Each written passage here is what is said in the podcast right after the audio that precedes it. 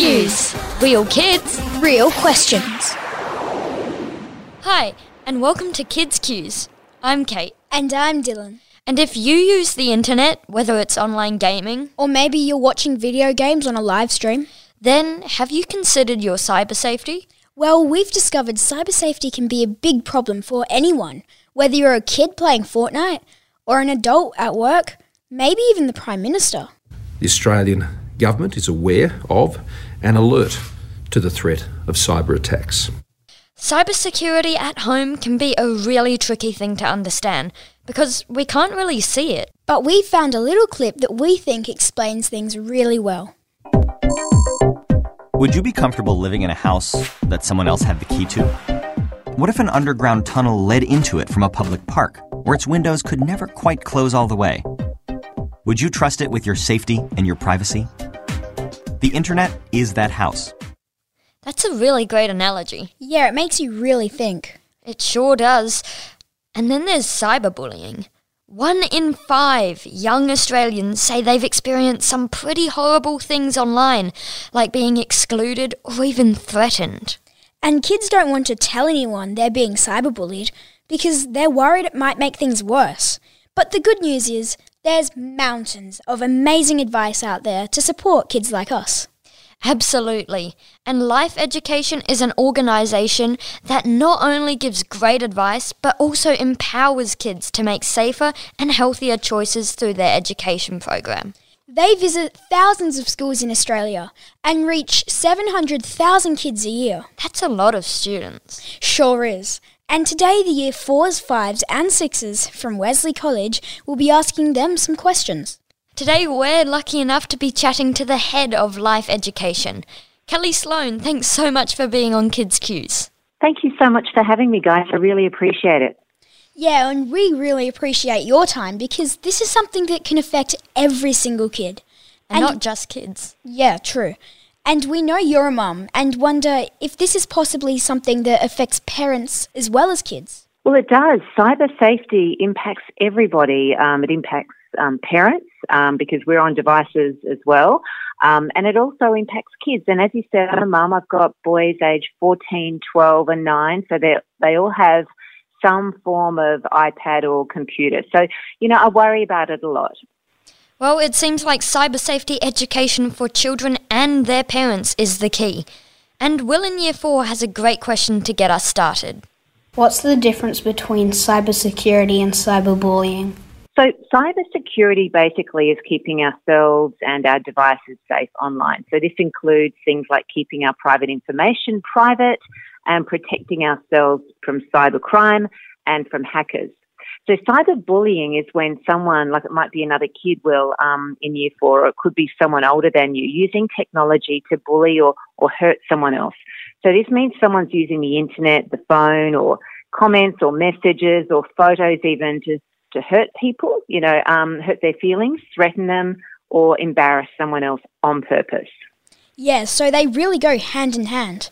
If you're aware of cybersecurity, perhaps that could help reduce your risks of being cyberbullied. Dylan in Year 4 would also like to know a bit more about the risks from being hacked. Do all the devices, including phones, computers, iPads, and smart TVs, need to be protected from hackers? Yes, they do. And that's another very good question and something that we talk about in our lessons at Life Education. So basically, any device that connects to the internet could be hacked. So sometimes we can protect our devices with really strong passwords, and I'm sure you guys have heard about how to do that and to change them. The advice now is to have a really long passphrase of 15 to 20 characters. That's a lot. Sometimes our family will have antivirus, uh, anti-security software, or anti-security software rather, on our devices, things like iPads and phones. And sometimes people even choose to disconnect their smart TVs from the internet just to be extra safe so that no one sort of hacks your camera on your smart TV. So it's really important to listen to all those rules and those guidelines and, and also understand that when your parents talk to you about some of these things, they're really trying to protect you. So you have to be pretty vigilant by the sounds of things. Devon is wondering what are some of the signs that you're being targeted? How do you identify if you have a virus or you have been hacked when working or playing online? My boys, when something goes wrong on their phones, they say it's glitching. Now, there can be all sorts of reasons for that, but sometimes it's because you've got a virus or you've been hacked. Um, you might find your device is freezing or crashing or your battery's not lasting as long or Another thing that might happen is you're sometimes using data, more data than usual, or you're getting strange pop-up messages. And, and sometimes those are the big ones. If there's a virus in there, you get a pop-up message or you get an email from someone. People can be locked out of their accounts. Or even sometimes your friends say that they're getting strange messages from your account and you haven't actually sent them anything. So these are some of the things that could happen but some people can't even tell if they've been hacked or not. Our computer glitches all the time, but I didn't realise that could be a warning sign. Now, another really troubling area is when kids find themselves being bullied online. Can you tell us some examples of what cyberbullying might include?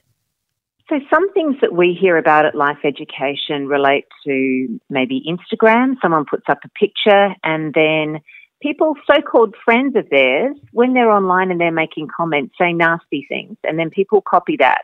When more than one person does it, when it happens repeatedly, that is bullying and it's not fair and it can be very hurtful. So, really, one of the, the really easy ways to remember this is if, if you would not say that to a person in real life, if that's bullying in real life, it's also bullying on the internet. Um, and so, really, the internet we say is is like an online playground. If in the real playground at school, or if you're hanging out with your friends, and someone said that, you would know that that's wrong and it doesn't feel right. That's that's cyberbullying. Um, it could also be sending specific messages in emails. It could be sharing a photo that you sent to them privately. It could be a normal photo, but they send it around to everyone else without you knowing that's also cyberbullying. So really it comes back to being respectful and making sure that, that you don't do anything to someone else that you wouldn't want to happen to you. So it's really important when you're online to treat someone as you would in real life. What are some of the reasons that cyberbullies do this to others? It's really hard to say. Some kids do it to get attention.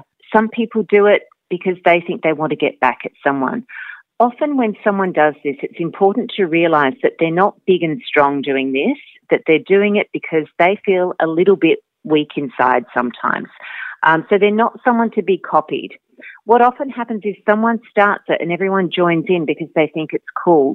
People think, oh, well, that person's laughing, so they don't really mind. The thing is that people who are being bullied will often have a reaction that seems cool but deep down inside they're hurting. So it's just really important that you remember that all the time. It's always about feelings, and as you said before, Kate, it's about respect.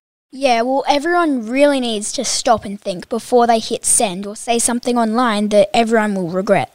Now, Grace has a really important question most kids will be keen to hear. What is the most efficient way to overcome cyberbullying?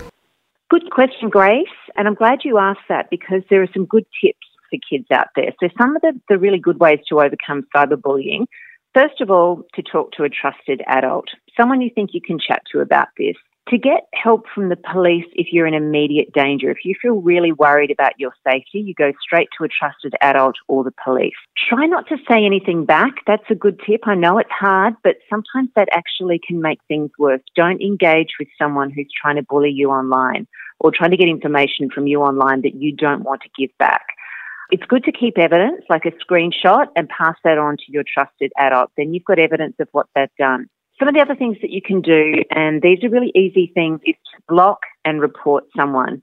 So most games and apps have a way to block or report someone. So do that, and then they're gone as well. The other tip we would really give is that you can report people, and even if you're a little bit worried or you're not sure whether it's actual bullying, the way you can find out is, you know, we we have friends at the e-safety commission. They're kind of like the cyber cops for Australia, and you can really trust them. And you can go onto their website at e-safety.gov.au.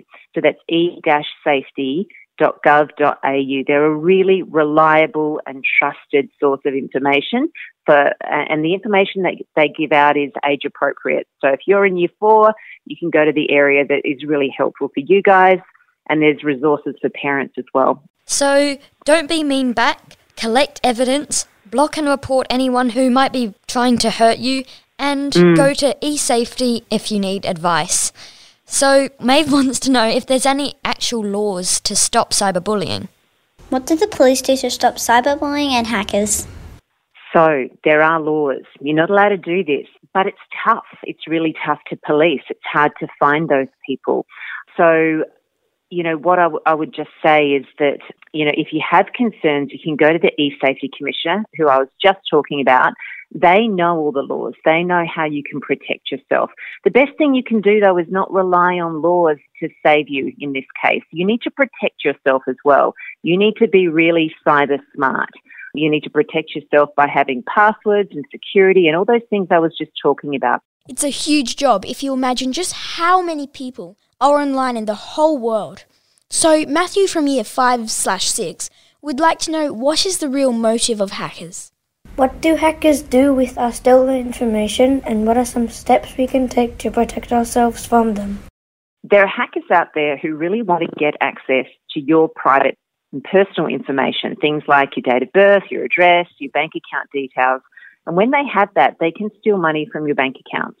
I know people who've had this happen, very smart people who've been sent emails and they're disguised cleverly as something you would expect every day.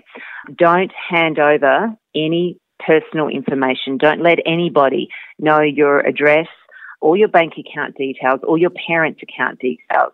So sometimes they set up fake fake identities. Sometimes they're just doing it to have a go at the tech companies as well. Whatever their motivation is, you need to be ready for that and you need to you know, protect yourself online, zip up your online details really tight, as if you were walking down the street with some money in your pocket that you wouldn't want to let go. So it's really important to understand and be aware of the possible dangers online and not to trust anyone who claims to be the Prime Minister. Yeah, t- yeah, totally. Everyone needs to be aware. Thank you, Kellie Sloane. Thanks so much for talking with us on Kids Cues and giving us some really great advice. Look, thank you for those questions. It's going to be such a support and a help to all the kids that are listening and to their parents. So stay safe online and enjoy. Thanks. Thank you. And a big shout out to all the year fours and fives and sixes at Wesley College who I know tune into every episode. Don't forget you can also catch up on any episodes you've missed during the school holidays by simply subscribing to Kids Cues. We'll be back when term starts with some exciting new topics. including racism, plastics in our ocean, and what it takes to become a professional athlete, like an AFL football player. And we'll have some more amazing experts on board when we return. Yes, we will. You can email us at kids at thewest.com.au. Well, enjoy your holidays. Until then, Bye for now. Kids Cues. Brought to you by the West Australians Ed Magazine and Seven West Media Education.